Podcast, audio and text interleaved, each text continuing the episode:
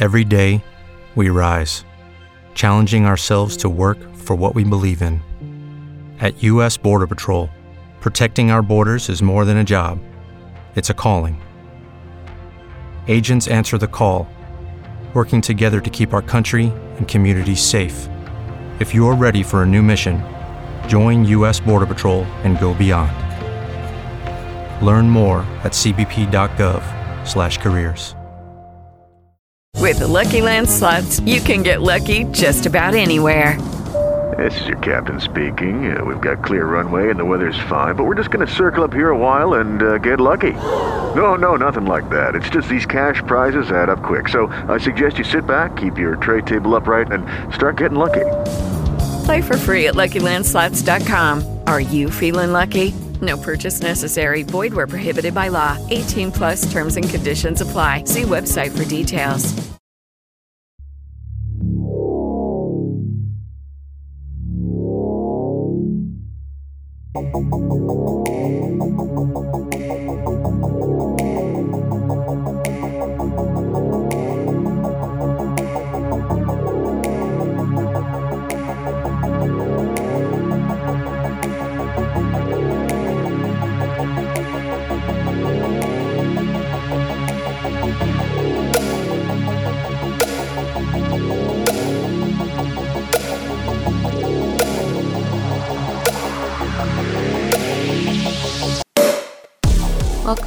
to Death by Champagne, the podcast here to keep you up at night.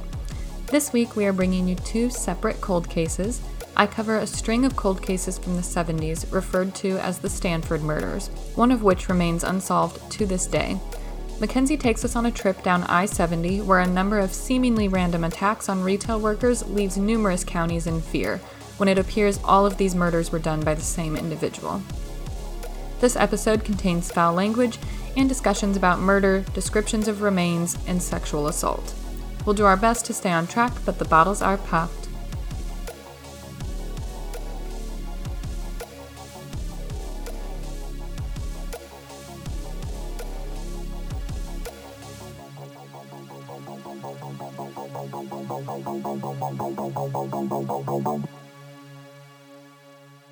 Hey guys, Welcome back to Death by Champagne. from our, uh, you know, casual two month hiatus, however long it's been. We just. Life has been throwing nonstop. I was going to say curveballs, but like it's more like nonstop shit sandwiches. Yeah, that's a much closer, accurate description. It's been I feel like- crazy. We like get on the ball for a few weeks and then I just like have to come back a month from now with my tail between my legs and be like, "You guys, life happened." yeah, we just like crashed. We crash after a book series. It's a lot, Yeah, I and think we're not on that's a schedule. So that's a thing that we need to uh realize about ourselves is that after the book series finishes, it's like yes, uh, I can't anymore. yes, yes. But now we're on a schedule, and Yes. hopefully this continues to happen. So anytime a book series comes out and it's over, you can expect a break, and then kind of back to our regular formatted episode break, whatever you know, until the next book series. Yes. That's what we're going to attempt to give you guys so that it's not just this randomness of three episodes and then you don't hear from us for five weeks. Like, yes. Yeah. I think we, I don't know, in our break, especially with Savage Appetites kind of being like the, like what it was when we did it, I just like wasn't excited about writing regular episodes. I think we both kind of like fell off of that. Just like, yeah, what, yeah, what's the vehicle for this? What? definitely. It just felt weird. It felt like a Yeah. weird thing to be doing after reading that book. Yeah. I think Yeah. we needed some more time. Like, even though we didn't realize that until now, Yeah. I think the inability to stay on a schedule was we were not done processing all of that. Definitely not. I mean, and truthfully, the last like four weeks have been chaos for both of us. I don't understand how. I like at one point I was teaching five classes at a time and had a full time Oh job and we podcasted every week and Yeah. I know. don't I don't No. understand how I was doing that. No idea. Literally no idea. I've been I don't back know. I got a new job. I don't know if I've said that on here yet, but I got a new job. So I've been in the office full time now. And I'm just like, why is this a thing again? Like, I wanted a full time job. It's not like I didn't want this to happen. I did. now that I'm here, I'm like, why does anyone work 40 hours a week? Like, why is Oh. that the thing? Oh, girl, capitalism, student loans, suck my dick, fuck off. Literally, all of it. But I I mean, I'm it. enjoying my new job, but I'm still also like 40 hours a week. Like, what? It's not ideal. It's not an ideal situation for anyone. No, I'm definitely still trying to acclimate to that and trying to find because it's like I get home and I'm exhausted. Our house has been a fucking disaster. Chris didn't go to work yesterday and clean the whole house, which was amazing because it's been a nightmare. Because it's like he's been getting home late too. He's been getting home after me, and it's like the last thing I want to do is do more things when I get home because I've been doing them all day. Yeah, I can't cite a source for this, but I I have talked about it several times without ever going back and finding the source. But I read a really great article at one point in my life that was like the 40-hour work week was meant for one person in a two-person mm-hmm, household. Mm-hmm. It was not meant for Yes. two people. And then to also keep your household together, like, yeah. And then God forbid you have a child. oh my god, I can't. I can't. No, I can't imagine. Anybody who works or podcasts and has children, Jesus Christ, hats off. Yeah, like how? I mean, I choose to fill my time with 17 hobbies that I can't give enough attention to and two jobs, so Right. those are my children. same. But I would- I could do nothing. I could do nothing if I had a child. No, no. Yeah, the only thing I have done since the last time we, well, eh, since the last time we podcasted, I finished our last book, started writing that series, and my Patreon episode. But other than that, I have purely watched King of the Hill all the way from season one to 13. Good. Good. It's a great way to spend your time. I watched that, and I've started watching all of the ID shows that are on Hulu Oh, while I work. They're not good, so I can just let them play in the background, and Mm-hmm. it's like fine. But I did watch one this past week. Um, actually, I think this one was on Netflix. It's a series called Captive, and I just turned on the first episode, and it is one of the wildest rides I have ever seen in my life.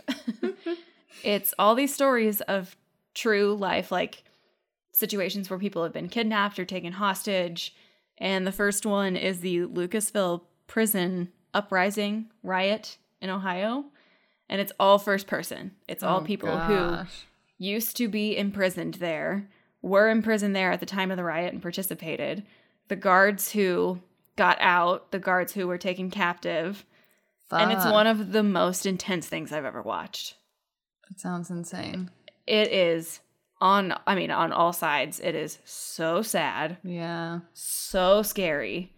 Just like, it, I think it does justice talking about like it started as a movement that um, Muslim inmates didn't want to receive some kind of like medical test Mm-hmm. because it violated their rights. And so they were going to protest, and then other prisoners hijacked that. Oh, jeez. And you know, they're what was supposed to be like, we're just going to sit here and not participate in this yeah, became like, like be a silent protest turned into Yeah. just violence and rage and chaos. uh, became several violent murders. And like they have footage of all of it. It's Fuck. so so horrible, but like the the production was I feel like every person who want like who spoke in the documentary got their space and their time to be like this is how I feel about it. That's good. So that was nice. It wasn't Yeah. like any one person's perspective. It was like every person that was involved and was available and able to talk got to say like what happened to them during that time frame. Yeah. It's impressive. We watched uh The Conjuring 3 recently. Was it spooks? I thought it was very spooks. I liked it. It it was it was like intense from start to finish in a good way. And I I really liked it. I would say of the Conjuring universe, it's probably my second favorite movie. How many are there? Um well there so there's 3 Conjuring. I think there's 3 Annabelle and then there's the Nun. I will think that's it. So what, 7? But I feel like there's 9 for some reason. That is a lot. There's a lot in like the Conjuring universe. Annabelle, I think it's the third Annabelle movie. The one where they're not even in it really, Ed and Lorraine Warren. It's like their daughter when she's little and they're away and she's a babysitter. That's the best one. Oh, nice. Yes, because one of the the babysitter's friend goes into like the room where they have everything, where they have all the artifacts, and like all the shit happens, and it's so spooky. That one's really good. But this one, Conjuring Three, I was impressed with.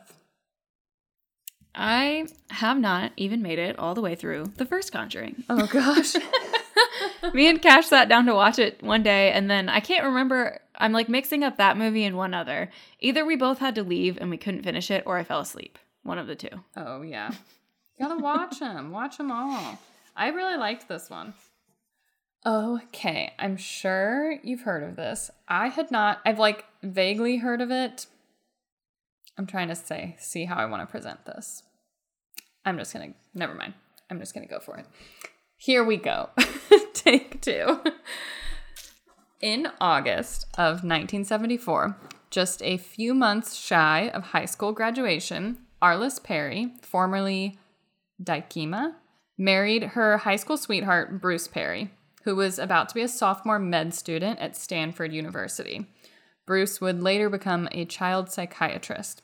Arliss moved from Bismarck, North Dakota, where she and Bruce grew up, to Stanford, California, where she got a job as a receptionist at a law firm, Spaeth, Blaise, Valentine, and Klein. So on the night of October 12th, 1974, Bruce and Arliss got into an argument, supposedly about their tire pressure on their car. And that information is from Maury Terry's very controversial book covering Arliss's murder. And the title of that book is The Ultimate Evil. He covers a number of murders, and hers is included in this book. So, regardless of what they were arguing about, Arliss wanted to be left alone to pray at the Stanford Memorial Church. Bruce walked her to, chur- to the church around 11:30 p.m. before walking the rest of the way to Quillen Hall, where the couple called home. Around 3 a.m. on October 13th, Bruce awoke to find the bed empty. He searched the house, coming to the conclusion that Arliss never returned home from the church. He frantically called campus police to report her missing, and one of the security officers on duty that night was Steve Crawford, who also locked up the church around midnight. He told Bruce that he had just been by the church at 2 a.m. to do his regular rounds and found the building empty and still locked. So at 5:45 a.m. on the morning of October 13th, Crawford returned to the church to unlock it for the day, and upon his typical procedures of making sure all the entrances were unlocked, he discovered Arliss Perry's body and called 911. When the police arrived, Crawford led them to where he discovered her, which was at the back of the church next to the altar, like under like half under a pew. She was found laid out on her back, nude from the waist down, with her arms. This was in varying places. Some I saw that her arms were crossed over her chest, and some places I saw that they were crossed behind her back. Uh, anyway, there was a candle stuck, there was a candle placed underneath her blouse between her breasts, and a candlestick protruding, protruding from her vagina. Her jeans had been folded into a diamond shape and placed across her legs, and an ice pick with the handle broken off was sticking out of the back of her head. Ugh. Yes. Very gruesome. Probably should have given a warning about those details. My apologies. Ugh. yeah. Yeah. I knew of this case. Like, I think I know the name and more about the ending, but I did not know any of that. Yeah. Yeah. Obviously, everything about how her body was discovered just screams ritualistic. And as we are in the 70s, it's prime time to blame anything strange and unusual on Satanism. Okay, well, that's now Maury Terry makes sense Yes. That's because I am essentially familiar what with his, his whole book was about was that there yeah it was a cult and he includes multiple other murders i think during at the time um that were you know considered strange like how the body was found or things found around the body that he was talking about a cult of satanism's being involved in all of this so once police conducted their initial investigation of gathering evidence, found near and on Arliss's body, they thought they would easily catch a break when it was determined that there was semen left next to her body and an identifiable handprint on one of the candlesticks. Their first two persons of interest were obviously Bruce, Arliss's husband, and Steve Crawford, the security guard uh, who discovered her remains. According to Palo Alto Online, in quotes, DNA testing wasn't available at the time of the murder, so the palm prints were compared to both Bruce and Crawford, and both were ruled out. So it was determined that Arliss was strangled and beaten before ultimately being murdered by the ice pick in the back of her head. She was se- she was sexually assaulted, but no semen was found in her body, just on a pillow next to her body. So while the rest of the world focused in on the strange ritualistic aspects of Arliss's murder, debating on whether it was some kind of satanic cult or other devil worshippers, the police were trying to find one remaining suspect who was witnessed entering the church around midnight the night of Arliss's murder. Aside from Arliss and Steve, there were a total of five other individuals at the church that evening. Four of them were identified by witnesses or coming forward themselves and ruled out, but one person remained. A witness stated seeing a young man with sandy brown hair, roughly 5 foot 10, enter the church around midnight.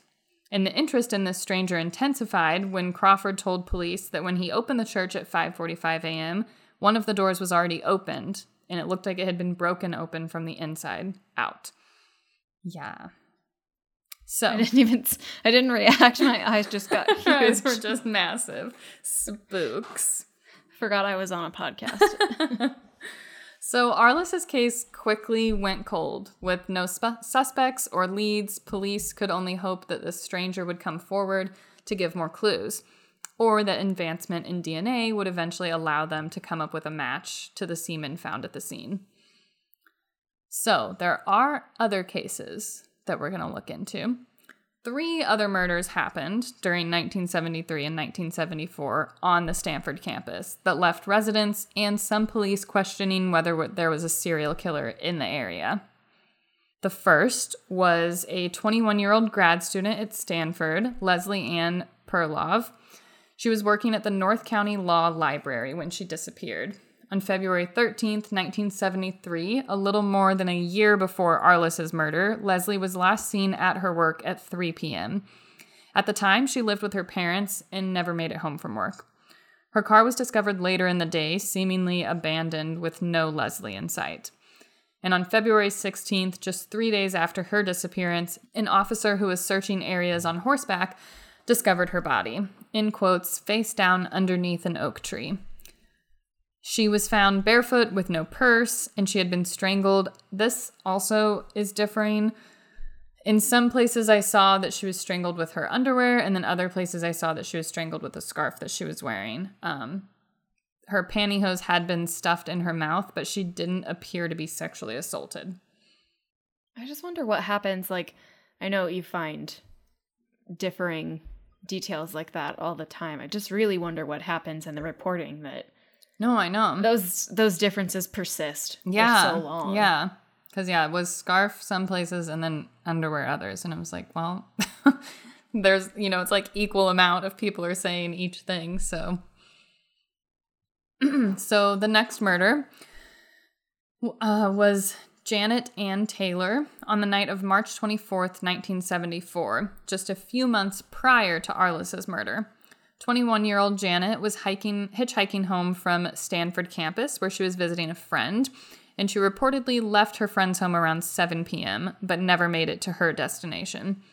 Janet's body was discovered the following morning on March 25th by a milkman. She was found barefoot as well, missing her purse, shoes, and her raincoat.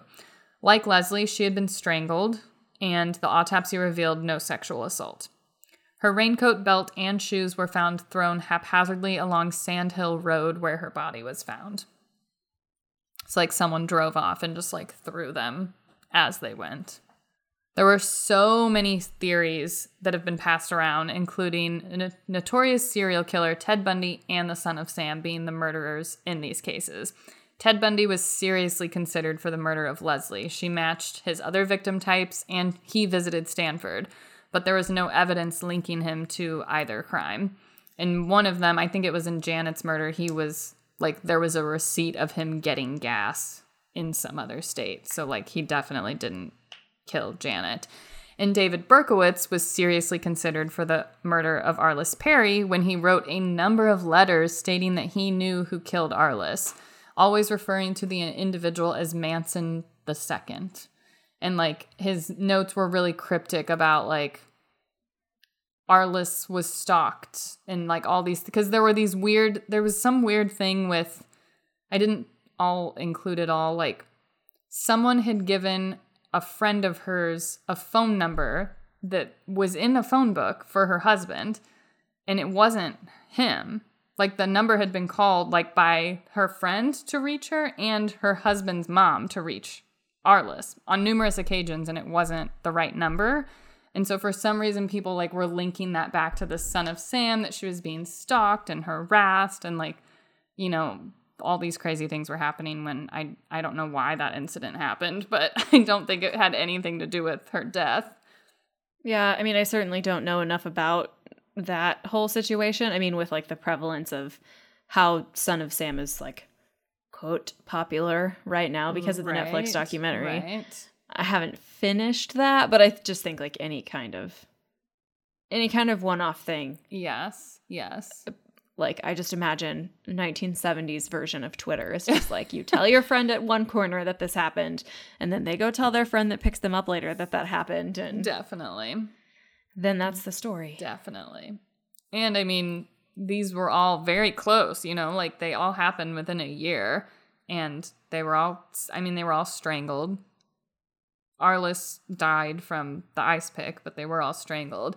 And then in Arliss's case, they did kept keep saying that they weren't sure if she had been sexually assaulted, but I was like, I don't know how you can say that when a candle was she was literally assaulted by a candle at least. So how can you determine whether you know, she was not also raped? But I Yeah, guess because no semen concept. was found in her body, they determined that she wasn't raped. I have no idea, but that was mentioned. Yeah. So if that's true, the- then like all three of them were not sexually assaulted, not raped at Yeah. least, and then but were all strangled. So they do all seem very similar. I would like to talk to a professional about the similarity, like not the similarities, that's kind of the wrong word, but like the overlap between what you just said to say that like she's clearly like there is a sexual element to that crime, Yeah. even if it's Right. not Like saying she was assaulted by a candlestick but not raped. I'm like, well, how did you determine that? or just like it, you know what what's the cutoff what Yeah. do you from like a clinical stand or i don't even know if clinical is the right word just like from an investigative standpoint what i would say that like that person definitely had sexual motives Yeah. Right. like that's that's a sexual crime to defile someone like that Yeah. Yeah, it was strange that that was in a bunch of the articles. But I think also it was in a bunch of the articles to link her to these two women who were not sexually assaulted, to be like, Yeah. they all could have been by the same person. So, all three of these cases were cold until 2018 when a break finally came. So, Steve Crawford remained at the top of the suspect list in Arliss's murder. The DNA gathered from the semen found near her body was resubmitted for DNA analysis sometime, I believe, in 2016. And then in 2016, detectives began interrogating Crawford again to, you know, get the story again, tell them they're re looking into it. They're just re interviewing everyone, you know, on and on and on. And in June of 2018, detectives finally got the news that Crawford's DNA was a match to the DNA found near Arliss. So their 44 year old cold case was finally coming to an end with hopes to close a few more cold cases, you know, eh, with the thought that all of these were related. So on June 21st, 2018, officers arrived at to the apartment of Steve Crawford to formally arrest him for the murder of Arliss Perry. When they arrived, Crawford spoke through the door and asked if he could take some time to get dressed. Having already obtained a key from the apartment manager, detectives let themselves in, only to find Crawford sitting on his bed holding a handgun. They retreated and heard a single gunshot go off. Crawford died by suicide before he could be arrested, charged, or questioned about other possible murders he may be tied to. And No. I know. In his home, they found a suicide note dated in 2016, which they thought could have possibly because that's when they were interrogating him was in 2016, like that he maybe wrote it then. And there was a copy of Maury Terry's book that included Arliss's murder. At the press conference announcing Crawford's death and his likely involvement with Arliss's murder, Detective Smith said they didn't believe Crawford was related to any of the other unsolved Stanford murders, but they were open to the possibility of he, him being involved in other crimes, especially considering the ritualistic layout of Arliss's body. But others don't believe he's related to anything else. Um, Harold, Harold, H E R H O L D, Herhold, I guess. I don't. Is that a first name or a last name? a last name. Hurled. Hurled. He was a um, what's the word? A journalist at the time of her disappearance, like heavily involved in writing about her. So his theory is that why. So as for why, this is a quote from Palo Alto Online. As for why Perry was killed, Herhold said he does not believe she was the intended victim. The gruesome crime was against Stanford, he said. In, in quotes, she paid a terrible price. So, in the years prior to Arliss's death, Crawford was a part of the Stanford Department of Public Safety as a police officer. In 1971, the force began a reorganization tactic to ensure everyone that was carrying a gun and given the title of a police officer was actually qualified to do so. And Crawford didn't make the cut. How novel. Yeah. So What an idea. Right. So, in the years following Arliss's death, Crawford used his security guard status on campus to steal various items from various departments. He was upset by the way Stanford and the local police had treated him during Arliss's murder investigation and was arrested for receipt of stolen property, and he ended up leaving Stanford in 1976. So, some people believe that for whatever reason that night he picked her to like get back at Stanford for firing him, basically, demoting him to a security guard. Whatever. I have no idea. But That's disgusting. There's no. yeah, yeah. And It's she was 19. Like, she's a baby. It's so. Just how many cases of like all the things you can relate it back to. Yeah. Of, Yeah. Like a man not getting his way. right. That element of like. let's kill a woman. Yeah. Yeah. So just a few months later, another break came in the same format. In November of 2018, DNA samples came back from Leslie Perlov's case, matching the DNA found on her body to John Arthur Getreu. Getreu. In May of 2019, he was linked to the murder of Janet Taylor as well. And if he ends up being convicted of both of their murders, he will be considered a serial killer. So John Getreu raped and murdered 15-year-old Margaret Williams on the US military base in Germany where his father was stationed when he was a teenager. He was tried in the juvenile court system in Germany and sentenced to 10 years, being released early in 1969 where he moved back to the US. Once in the US, he attempted to murder 19-year-old Sharon Lucas, followed by the murders of Leslie Perlov and Janet Taylor in 1973 and 74. And then in 1975, he was actually caught for raping a 17 year old in Palo Alto, where he pled guilty and paid a $2,000 fine and spent six months in prison. Just, you know, I don't even have anything to say to that. no, because we've said it already. like numerous fucking times. All of the times. No. Face right now. It's just like, no. uh, yeah. Fucking. I just there's so many people in prison who don't deserve to be there. Exactly. And then this person rapes someone, gets caught for raping someone, and then spends six months there. Oh, and he's already killed a girl at this point and raped a girl at this point that we know about. Like, how he has raped and murdered someone you, that you know about. and he's he served his time for that, technically, but he raped someone again and you just let him out in six months. That's What are what what what were and what are people thinking? uh, yeah, great question. I don't I mean it's a complicated thing to say with as much media as I've been consuming recently about how horrific and awful the prison system is and it's just like the more things I take in about it, the more it's like no, shut it all down. Nothing is working. I know. Nothing is working, No. but then there's this this moment of outliers where it's like, okay, well if we want to utilize this barbaric heinous system, This is the perfect candidate. maybe some people need something Uh, like that. yeah. If you can't be trusted to be out in society without murdering people, Right. Right. So, all of these cases were being solved thanks to the same platform that helped tie a link to Joseph DeAngelo, the Golden State Killer. Once that happened, it opened doors for so many departments to do the same. And that very same year was when all three of these murders were finally solved. A quote from Mercury News DNA from an unknown man was recovered from stored evidence in the case and submitted to Parabon Nano Labs, a Virginia based company that combines DNA testing with gene- genealogical mapping to link a person to relatives and ancestors to narrow down an identity. So, at Getreu's indictment hearing, Leslie's younger sister, Diane Perlov, spoke, who was 20 at the time of her sister's death. In quotes, I cannot walk alone in the woods. I will not walk to my car at night with a scarf around my neck. These things have become second nature to me as they are with women in this country.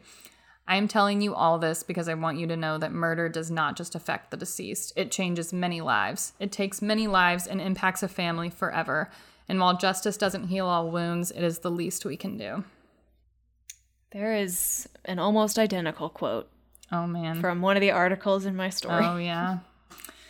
So there is one case that is lumped in. That's what I didn't want to call them the Stanford murders because I think a lot of people have heard about them, but I would guess most people haven't heard about them being solved because a lot of places that I saw that have covered them was what was before 2018. Um, so there is still one unsolved case that remains to this day the murder of David Levine, a junior physics student at Stanford University. On September 11th, 1973, David was walking home from his job in the physics lab early in the morning. The 20 year old was attacked from behind just outside the Meyer Undergraduate Library. The assailant stabbed him in the back more than 12 times and around 3 a.m., a jogger discovered his body. The autopsy revealed 12 stab wounds to his back and one to his chest. His wallet was left in his pocket but was empty, and he still wore a watch on his wrist, so burglary, burglary wasn't at the top of the list for motives. Today, police believe his death was, in quotes, an act of murderer seeking revenge. There was absolutely no sign of a struggle, and considering most of the attack happened to his back, it is believed he was taken by surprise without a chance to fight. So, to those interviewed for the Mercury News article, David was intelligent, intense, and had a lot of potential. He was set to graduate a year early and enjoyed playing chess at the local coffee shop. At the time, those closest to him couldn't think of anyone who would want to harm David. Unfortunately for David's case, detectives aren't able to test old DNA because there isn't anything to test. Nothing was found on or near David that was from the murderer. Like, they have really nothing. So, currently, the investigation into David's murder, in quotes, will focus on going back over police, re- police reports and crime scene evidence to find what has the potential to yield something new, like a new DNA profile that was maybe missed before.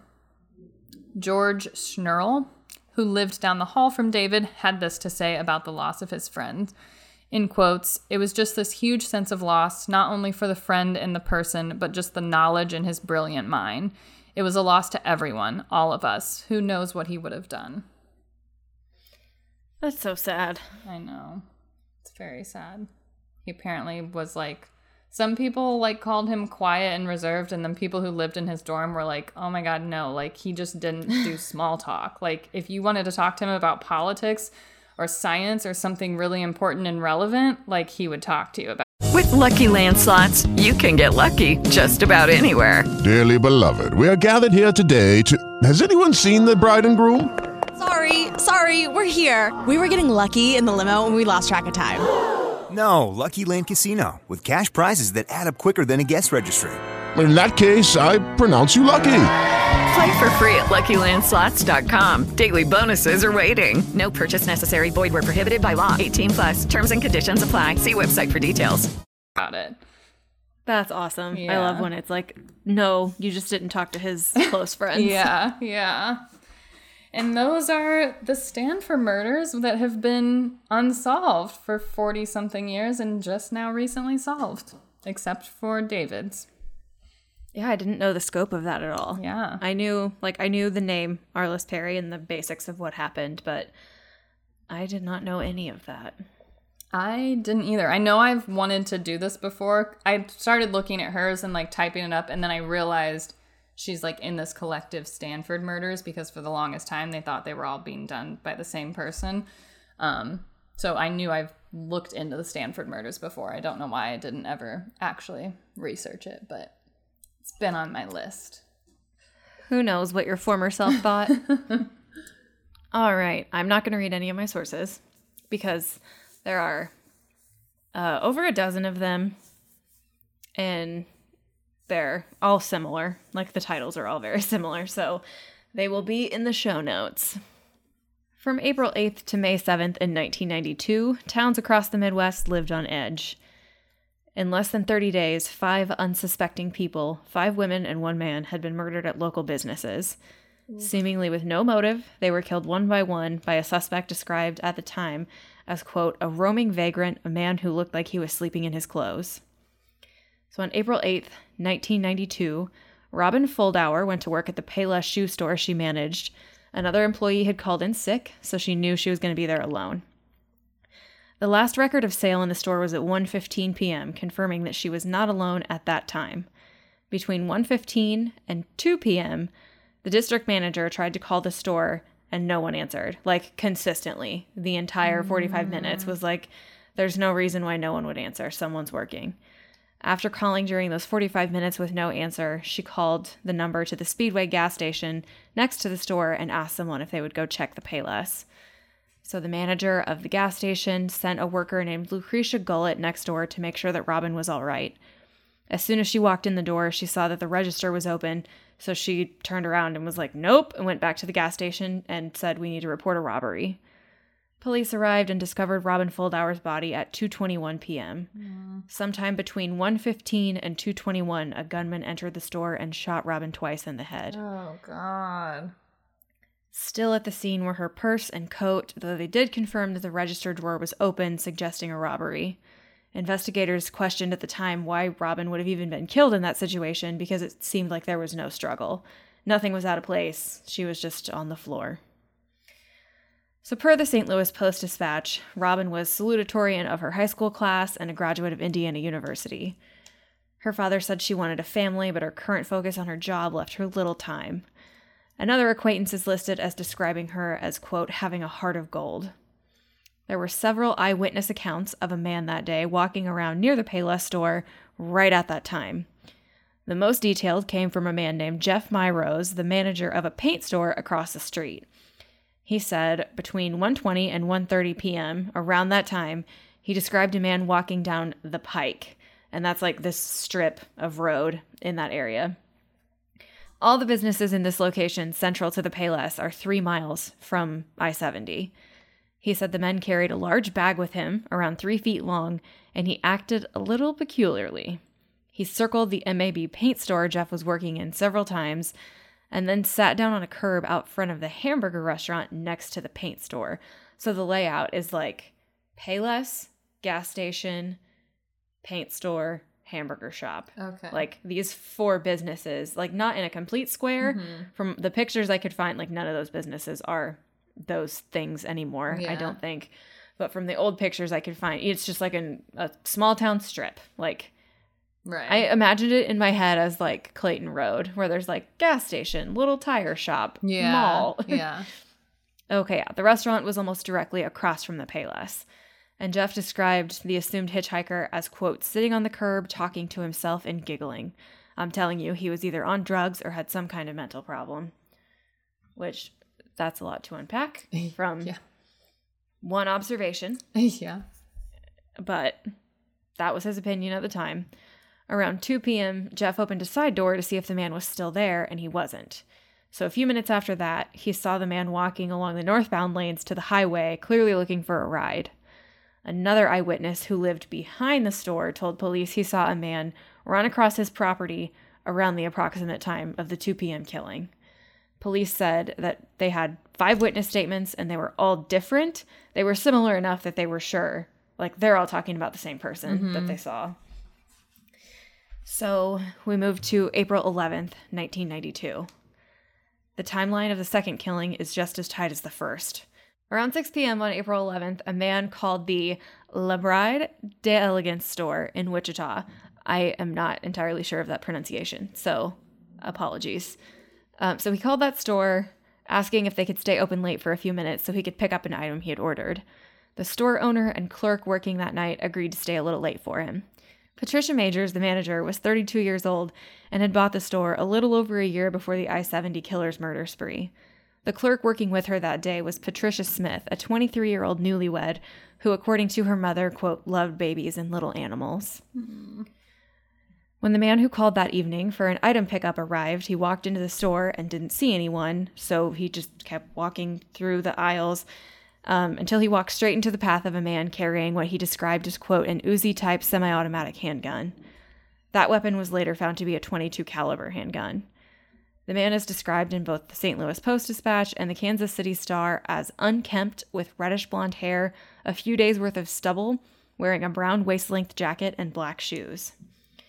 In any source that mentions this terrifying interaction, allusions are made to a kind of shouting match, a very intense confrontation between the two men, but nothing has ever been said. There's never been, like, whatever this man told police about what they said to each other has never been released. But the customer backed away as he yelled at the man and then r- fled from the store. After he ran out of the store, this man did not call police for almost a full hour. The article describes him as scared and confused, obviously, rightfully Well, so, yeah, and he didn't like, he didn't see. Yeah, and he didn't see anyone in the store. He didn't make it to the back area. Right. So it's the theory of investigators that they had already been killed by the time the customer made it there, and the man was advancing towards the exit Oh, as he was interrupted. When police arrived shortly after his 7:30 p.m. phone call, they found the bodies of Patricia Magers and Patricia Smith on the floor of the back room. Each woman had been shot in the back of the head one time. Hmm. Magers was declared dead on the scene. Smith was taken to a hospital where she died very shortly after. She lived for almost an hour after she was shot. Oh my god.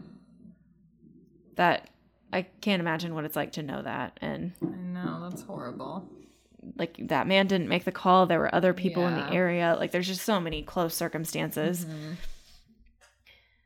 Uh, there was money missing from the register of the shop but the exact amount seems to never have been released.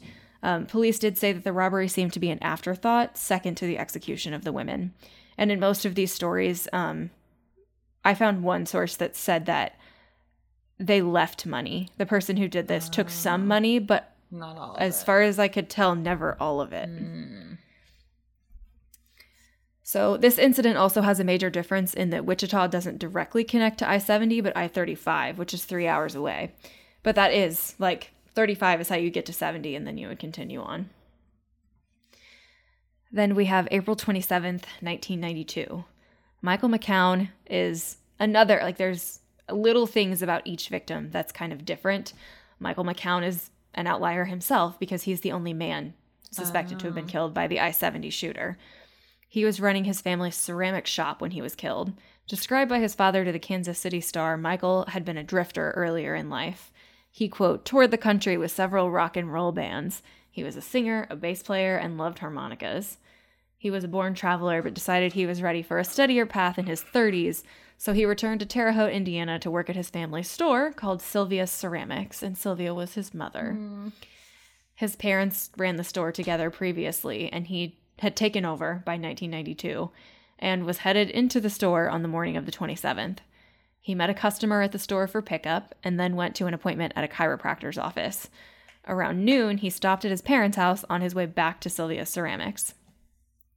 So the timeline of Michael's murder also varies from the previous killings. He was found deceased by a customer who entered the store around 4:30 p.m. Investigators estimated that he had died between 60 and 90 minutes before he was found, and he was on the floor next to a shelf of ceramic goods, and one of the things from the shelf was on the floor next to him. He had been shot in the back of the head from very close range, about four inches, with a 22 caliber gun. Oh, God. Most of the sources that I mentioned said that, or no, most of the sources I looked at mentioned that he had an earring and a short ponytail, so it's possible that the gunman thought he was a woman, but he's oh. also listed as six four. Oh, So okay. I, don't- I mean, every article says that, so I would think that that's definitely something police would want to consider. Yeah. But it also seems like in some of these, there are multiple eyewitnesses who talk about this man being seen multiple times in the same day Yeah. in these shopping centers or like you know in the on the little strips where all these local stores were found so there's kind of a suggestion in at least two of them that he is staking them out beforehand Yeah. Yeah. Definitely. so I don't know option. i mean i don't think there's enough public evidence that we can really say for sure like if he you know if it was a mistake if he thought that maybe michael's mother would be there or if he thought another female worked there or if it was truly if it ends up being a coincidence that five women and one man were killed yeah. and as far as I can tell, there are no eyewitnesses that could describe the suspect from the murder of Michael McCown. I think there are people who describe like a drifter in the area, but nothing as specific as what we have in some of the other cases. Okay. Michael's father described him further as a person who loved music and cared about ecology. If someone had a gun, he would probably talk him out of using it, but he would never turn his back. He was not a violent person or someone who would be mixed up in violence. So the only saving grace to the death of Michael McCown is that he more than likely had no idea it was coming. Right. Yeah. And then we come to May 3rd, 1992. Like Michael McCown and Robin Fuldauer, she was working alone on May 3rd.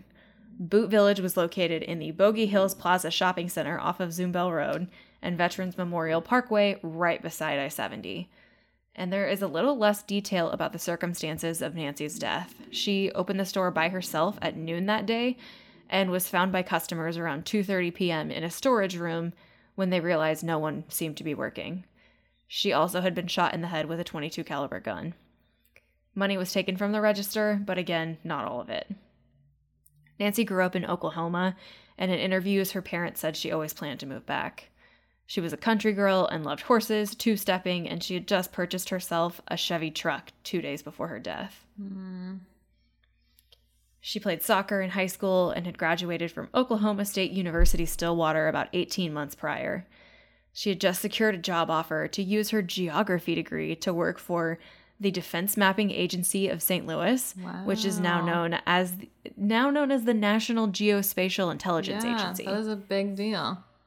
yeah. So this is I a just- little off topic, but not totally. There's um what is the cemetery? Now I don't remember. There's a cemetery in St. Louis that's totally torn to shreds. I don't know if you've seen it on the Oh, Humans of yeah. St. Louis page. They've been working with them to find the Yeah. bodies to, so that they can actually make a map and clean the cemetery up so people can go visit their loved ones.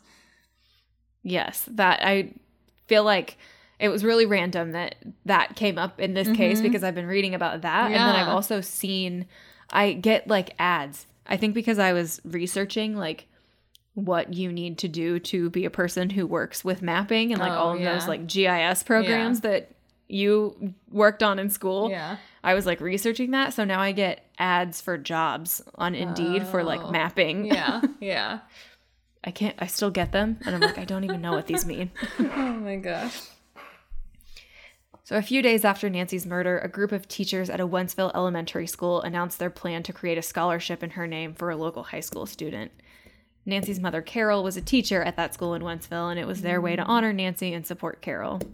I couldn't find any information on if this is still an active scholarship. Um, but the thing I think that stuck with me the most, Nancy's mother said in one article that it was a hard decision, but she and her husband decided to bury their daughter in her cowboy boots. She said, quote, I have to put this kid in her jeans and boots and her western shirt, so that's what we did. I thought she would be happy. That's so sad. It is. And in one article by Michelle Munns for the Post Dispatch in 2000, Carol and Don Kitzmiller are interviewed for the eighth anniversary of their daughter's death, and the investigator who was on the case at that time was profiled. From 1997, Detective Rich Plummer had worked almost solely on Nancy's murder and the other five I 70 homicides. As of 2000, her death was only the second unsolved murder in St. Charles. Wow. Like ever? The yeah, the only one that was left unsolved. Wow. That seems crazy to me. I feel like there has crazy. to be. For like from 2000 to now, I feel like that statistic is probably way different. Yeah. But damn. Yeah. So now we have May 7th, 1992. Sarah Blessing had just started her job at a store called Shop of Many Colors in May of 1992. And she actually owned it. She bought the store and it had just opened recently. The store is described as a new age place selling things like jewelry, health food, herbal products, and very specifically listed that they sold mini trampolines for exercise. Oh my gosh. it seemed like very much like a woo woo, like yeah. Yeah. be spiritual, be healthy, treat your body like a temple. Yeah. And I, for like 1992, I just Obsessed. I think back to the store. There was a store in Centralia that my aunt used to take me to that had like glass wolf figurines and incense Yes. burners Yeah. and books on meditation. yes. And I was just like, yes, I know exactly what the inside of that store smelled Oh like. Oh, yeah. One hundred percent. So her shop of many colors was located in the Woodson Village Shopping Center. And along with her, I saw in one source that was run by a collective of women who each kind of had their own section of the store. Like she was, everyone that worked there knew something about what they were selling. Okay. Sarah herself was a reflexologist specializing in foot manipulation to relieve stress and tension. And we, kind of like Nancy, get a small but insightful view of who she was as a person from news coverage in 92. On May 7th, as reported by the Kansas City Star, she woke up at her usual time around 7:30, fed her pets, ate breakfast, and left to visit a friend named Karen for a reflexology session. And her cat was named Eclipse and her dog was named Tammy. Oh my god, I love that. So cute. Obsessed with that. like I want a cat So- named Eclipse. It's adorable. I, I was really stuck on a dog named I know that's really good too. I just hope it had floppy ears and slobbered all over her all the time. um, and I assume that this next information comes directly from Karen about their visit that day. Um, they apparently talked about mortality, spirituality, heaven, and death during their session. Sarah's husband Sonny said she got home from her visit between 11 and 11:30 and that wasn't enough time to stay and eat lunch. So she packed and left to open the shop at 12. He recalled that he was sure her lunch was healthy, probably like cucumbers and nuts because she was always concerned about things being natural. Sonny was reported to have called Sarah at 2:12 that afternoon before he went to work himself and she was totally fine. Around 6:15 p.m., Sarah was alone in the store when a man in a gray sport coat and dress shoes entered the building. Woodson Village is a true strip mall. All of the stores face one big parking lot, so there was more than one person that saw this man walk to the store from the road, never getting out of a car. One of those witnesses spoke to the Post Dispatch. Um, and in that article at the time, I mean, it was right after this murder, he asked not to be identified, but in other articles since, he is identified specifically in an Unsolved Mysteries write up about their episode that was produced uh, and released on May 4th, 1994. His name is Tim Hickman. He describes seeing the man from the window of the shop next door to the shop of many colors. That store that he worked in was called the Video Attic. The suspect was medium height, white, and probably in his mid to late 30s. He said he watched the man muttering to himself walk up to the store where Sarah was alone inside. A short time later, he heard a pop and, thinking it might have been a gunshot, opened the door. He watched the man exit the shop of many colors and turn around the corner of the building, walking away calmly. He went into the shop and found Sarah on the floor, already dead from the gunshot wound. Mm. Like the other shootings, there was money missing from the register, but not much. The money seemed to be secondary. Hmm. So, this is kind of where we break. These are kind of the I don't know if canonical is a word that people would use, but this is these murders are all thought by the investigators involved to firmly be linked based on the gunshot wounds, the type of gun used, and the description of the suspect. Uh, but there is also the possibility that other murders could be connected to this string of killings. I mentioned the article about Detective Rich Plummer earlier for this section. There are dozens of theories online spun by amateurs based on the possibility of more murders committed by this unknown I 70 killer. So, this next bit is paraphrased from the Indianapolis Star from an article by Diana Penner that was published on March 6, 2013. So, that was all 1992. In 1993, there was a second set of shootings that people thought might be related to this. Um, they all happened in Texas, and it involved a 22 caliber gun, but not the same one that was used in the Midwestern I-70 shootings. Okay. So Mary Ann Glasscock was 51. She worked alone at a small antique store when she was shot and murdered. Amy Vess was 21 years old, and she was killed November 1st, 1993. She was shot to death in a dancewear shop. And Vicki Webb, who was 35, on January 15th, 1994, in Houston, Texas. She was working alone when a man came in, looked around the shop, and shot her in the head. She survived this surprise attack on her because oh she, this is a direct quote from the article, had an unusually large vertebrae that prevented the bullet from penetrating into her head. Holy shit. She pretended to be dead, and the shooter walked up to her, put his weapon to her head, and pulled the trigger again, and the gun misfired. What? Yeah, this is still a direct quote. He laughed, stepped over her, and left. That's oh man. That is insanity. Yeah. So all of that information was from the Indianapolis Star. And then concerning the same secondary set of murders, back to the Post Dispatch. Um, so this mentions four shootings happening since the 1992 murders. And then it mentions the three in Texas. And then it says, with no other information, the latest took place last year in O'Fallon, Illinois. With no other information? And? I couldn't, yeah, I couldn't find any information on that one. Huh. So, um, his quote on that from this article We have to consider them linked to ours until proven otherwise, Plummer said. When he and McCarrick, another investigator, hear grumbling from others about the time they still spend on the investigation, they play a tape of a 911 call Amy Vess made just before she died on November 1st, 1993. Hmm. She was, quote, able to pull herself toward the counter and pull down the telephone. One shot struck the side of her jaw. She could barely form words, but she tried. And ultimately, she died before anyone could get to her. Ugh. This one is a big, big bummer. It's a huge bummer because it it's it's just like the randomness of it that you know it they seem they seem to be totally random. Like even if he was staking out the stores, it's still a I to me it sounds like a random selection of like this store, this individual. You know, like Yeah, that's I mean, the I think scary the part that it could literally be anybody, which can, it's always the case. But you know, when you hear stories think- about people who are murdered by someone they know or something like that, you can kind of distance yourself. But Oh, absolutely. Because I think this is the thing that anyone's afraid of. Mm-hmm. You, I mean, like if you're a person who has irrational fears, like I think my greatest fear in life is being shot in the head yeah, yeah, because there's nothing you can do. nothing, right? You're it's over. So that's actually what we're going to talk about the investigation.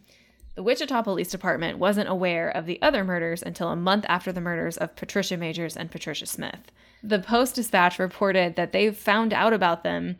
So the Post Dispatch reported that the Wichita Police Department found out that there were similar killings in other states because they just hit a dead end. They did everything they were supposed to, everything they could, and they were like, this makes no sense.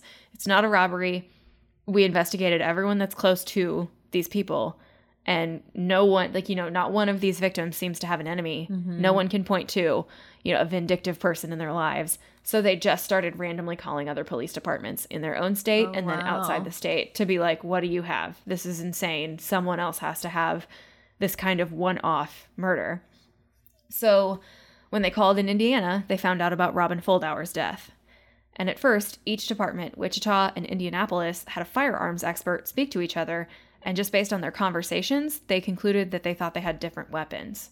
But oh. later, officers from Missouri and Indiana realized that the shell casings I don't actually know if I should say shell casings. I don't know what I'm describing when I'm talking about this 22 caliber gun. I'm just going to say bullets. but later, when officers from Missouri and Indiana realized that the bullets from those killings were the same, they went back to Wichita and they were like, "Are you sure?" Yeah. And they realized by the, you know at this point they're driving to meet each other and mm-hmm. sending evidence Yeah, back and yeah. forth, and they realize it's the same, and they were the same as the evidence found in Raytown, Missouri. So all of the police departments followed protocol until they hit a dead end, and from the tone of many of those articles, they were stumped because they were looking so hard for motives. Like like I mm-hmm. said, if robbery wasn't it, they focused on personal connections, and finally they had to admit that they thought the motive was simply murder. Yeah. And it was really weird to read an article where there was so much focus on that mm-hmm. that all of these investigators couldn't believe that someone would just kill for the sake of killing. And I was like, is that a 1992 thing? Is that I make my life consuming this type of media, so I'm not weirded out No, or like, you right. know, I I couldn't decide, but it was it just stuck out to me that there was so much personal like anecdote given by investigators that they were like we just couldn't believe it. And one of the guys had previously worked on the BTK case. Oh my gosh. So I think you have to think this isn't happening again. Right. And then further, the pattern was extremely strange. The first murder, Robin Fuldauer, was in Indianapolis, and the second was in Wichita. There is a 675 mile difference between them. Oh. The third was in Terre Haute, 600 miles away from Wichita, back in the original direction. Hmm.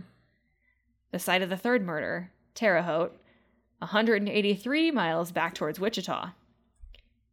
And then the last known location, Raytown, Missouri, is 221 miles from St. Charles. Oh. Jeez. So the pattern is like one, Mm-hmm. two, like one here, Yeah. one here, all the way back here, and then across and up a little bit. Yeah. All the victims were killed in the late afternoon or early evening. All five women had brown hair, and it's thought that the shooter believed all of his victims would be working alone. There are eyewitness accounts in almost every case. The only one where I didn't get a for sure, we saw this guy walk into the store, was in the case of Michael McCown. Yeah.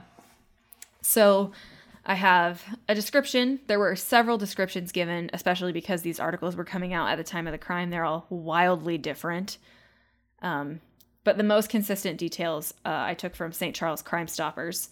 They kind of compiled it all into one with the sketches. The suspect is described as a white male, aged mid 30s in 1992. Today, he is probably in his mid 50s. Physically, he was described in 1992 as about 5 foot 7 inches tall, weighing possibly 160 pounds, slender to medium build with light brown or auburn red hair, cut short and beard stubble on his face. Lots of the articles listed that he had sandy hair, that it was like blonde-ish. There's a lot of like it makes me think he was like a strawberry blonde where you can't really decide. Right. Yeah.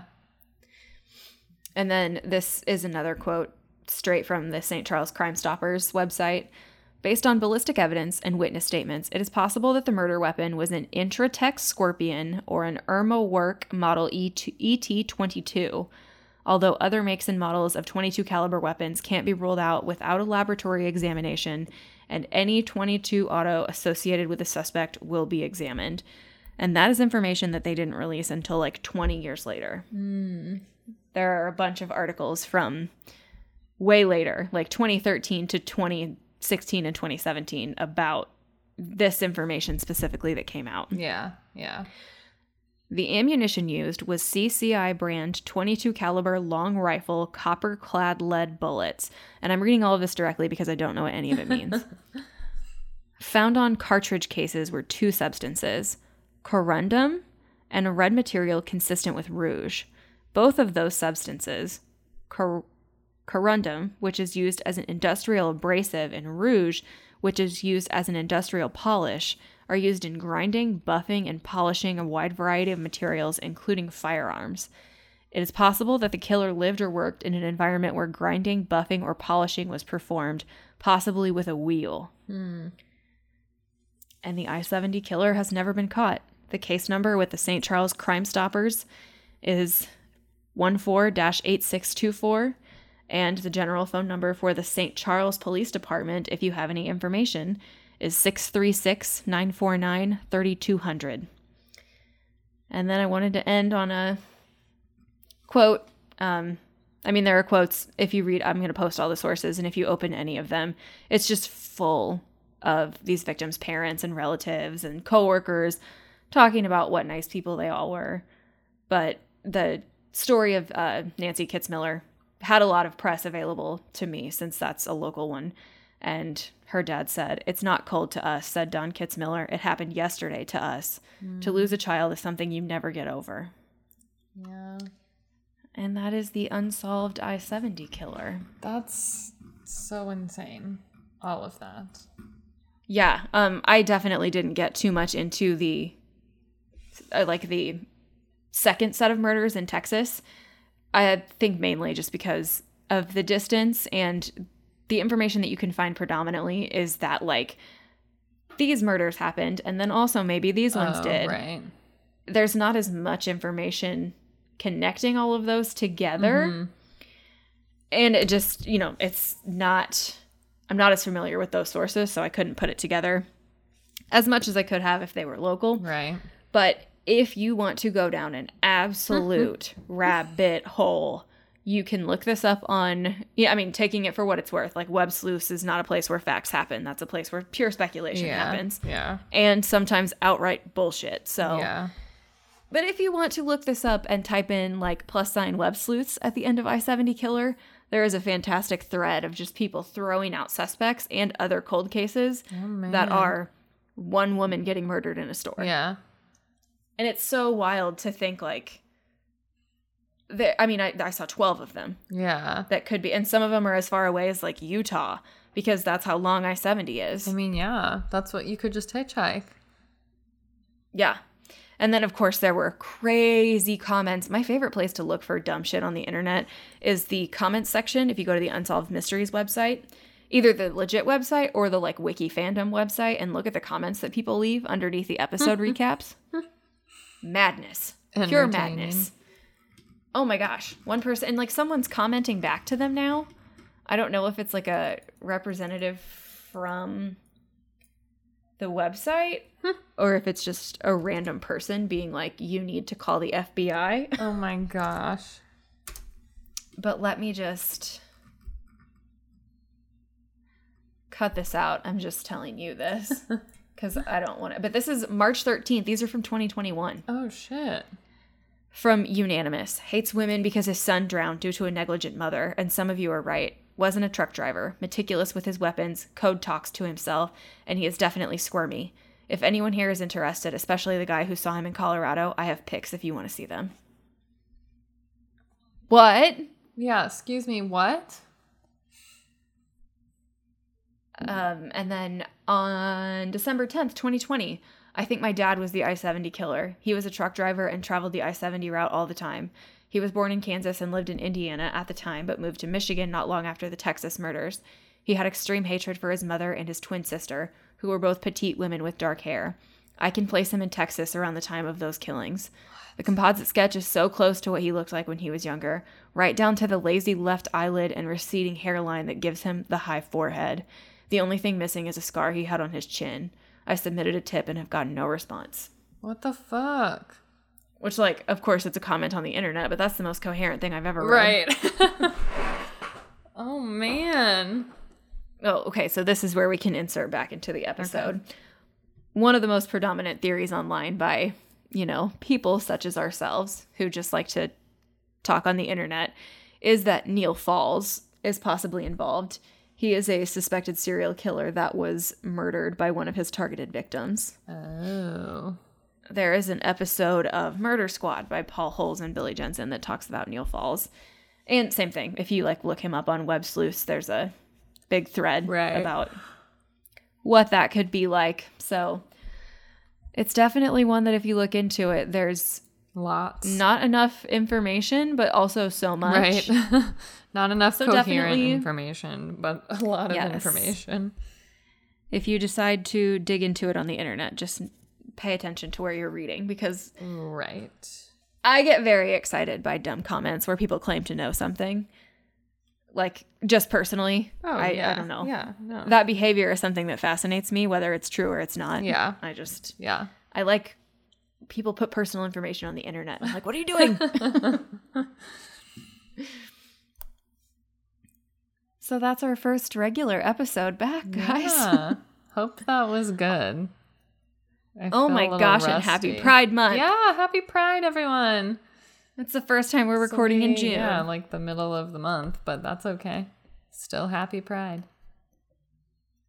I regret that I don't remember. It might have been my friend that I follow, just a Twitter friend that I have in my recent communications. I am pretty sure it might have been the podcast Friday the 13th. Someone that one of the hosts of that show posted, uh, be gay, do crime. just the whole tweet. it was that. And I laughed so hard. So good. Yeah, be gay and do do good crime. Yeah, do good crime, you guys. And be gay. Look out yeah, look out for each other and yourselves. Yes. And we've been in the house for so goddamn long. Go out into the streets and get fucking rowdy and celebrate yourselves for pride Definitely. safely. As long as you can do it safely. God damn it, everyone deserves to have some fun. yeah. That's all I got. That's all we have. That's good. So, yeah. Sorry that everything was so sad, but that's just how it goes. That's how it is. So, until we release our next episode, you can find us on all of the social media places Twitter, Instagram, Facebook. Twitter and Instagram, we are at Dead From Champs, C H A M P S. And you can search Death by Champagne podcast on Facebook and Patreon if you enjoy the show, want to support us, or if you want extra episodes. Um, there are, I don't know how many episodes there are over there. A lot. Like 30? Probably. 50? I don't know. There's probably there's probably closer to 30. I would say. Something like Yeah. that. There's extra episodes over there, and we are getting two in June Yes. because the world did not allow us to come together Yeah, in we May. Were, we were off in May. So getting two treats. yes, and they're good. They're going to be exciting. Mine is a new thing that like I haven't ever done before. So excited. So until next time, We're here to keep you up at night hail Satan. and pop some bottles. Oh, that was beautiful. I'm going to do it again. so good. So good. I don't even need to do anything. Bless Mackenzie's the Starbucks it. coffee bottle. Yeah. We should just record that and that's it. Yes, every time. Every that was. Yeah.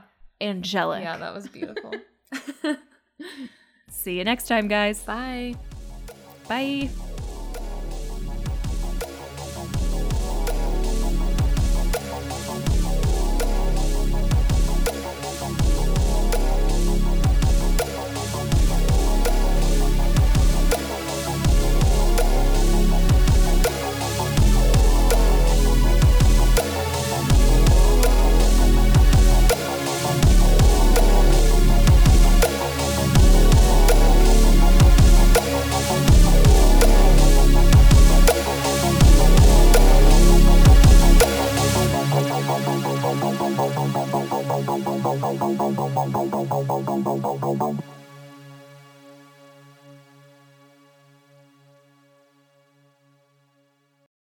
Lucky Land slots, you can get lucky just about anywhere. This is your captain speaking. Uh, we've got clear runway and the weather's fine, but we're just going to circle up here a while and uh, get lucky. No, no, nothing like that. It's just these cash prizes add up quick. So I suggest you sit back, keep your tray table upright, and start getting lucky. Play for free at LuckyLandSlots.com. Are you feeling lucky? No purchase necessary. Void where prohibited by law. 18 plus terms and conditions apply. See website for details.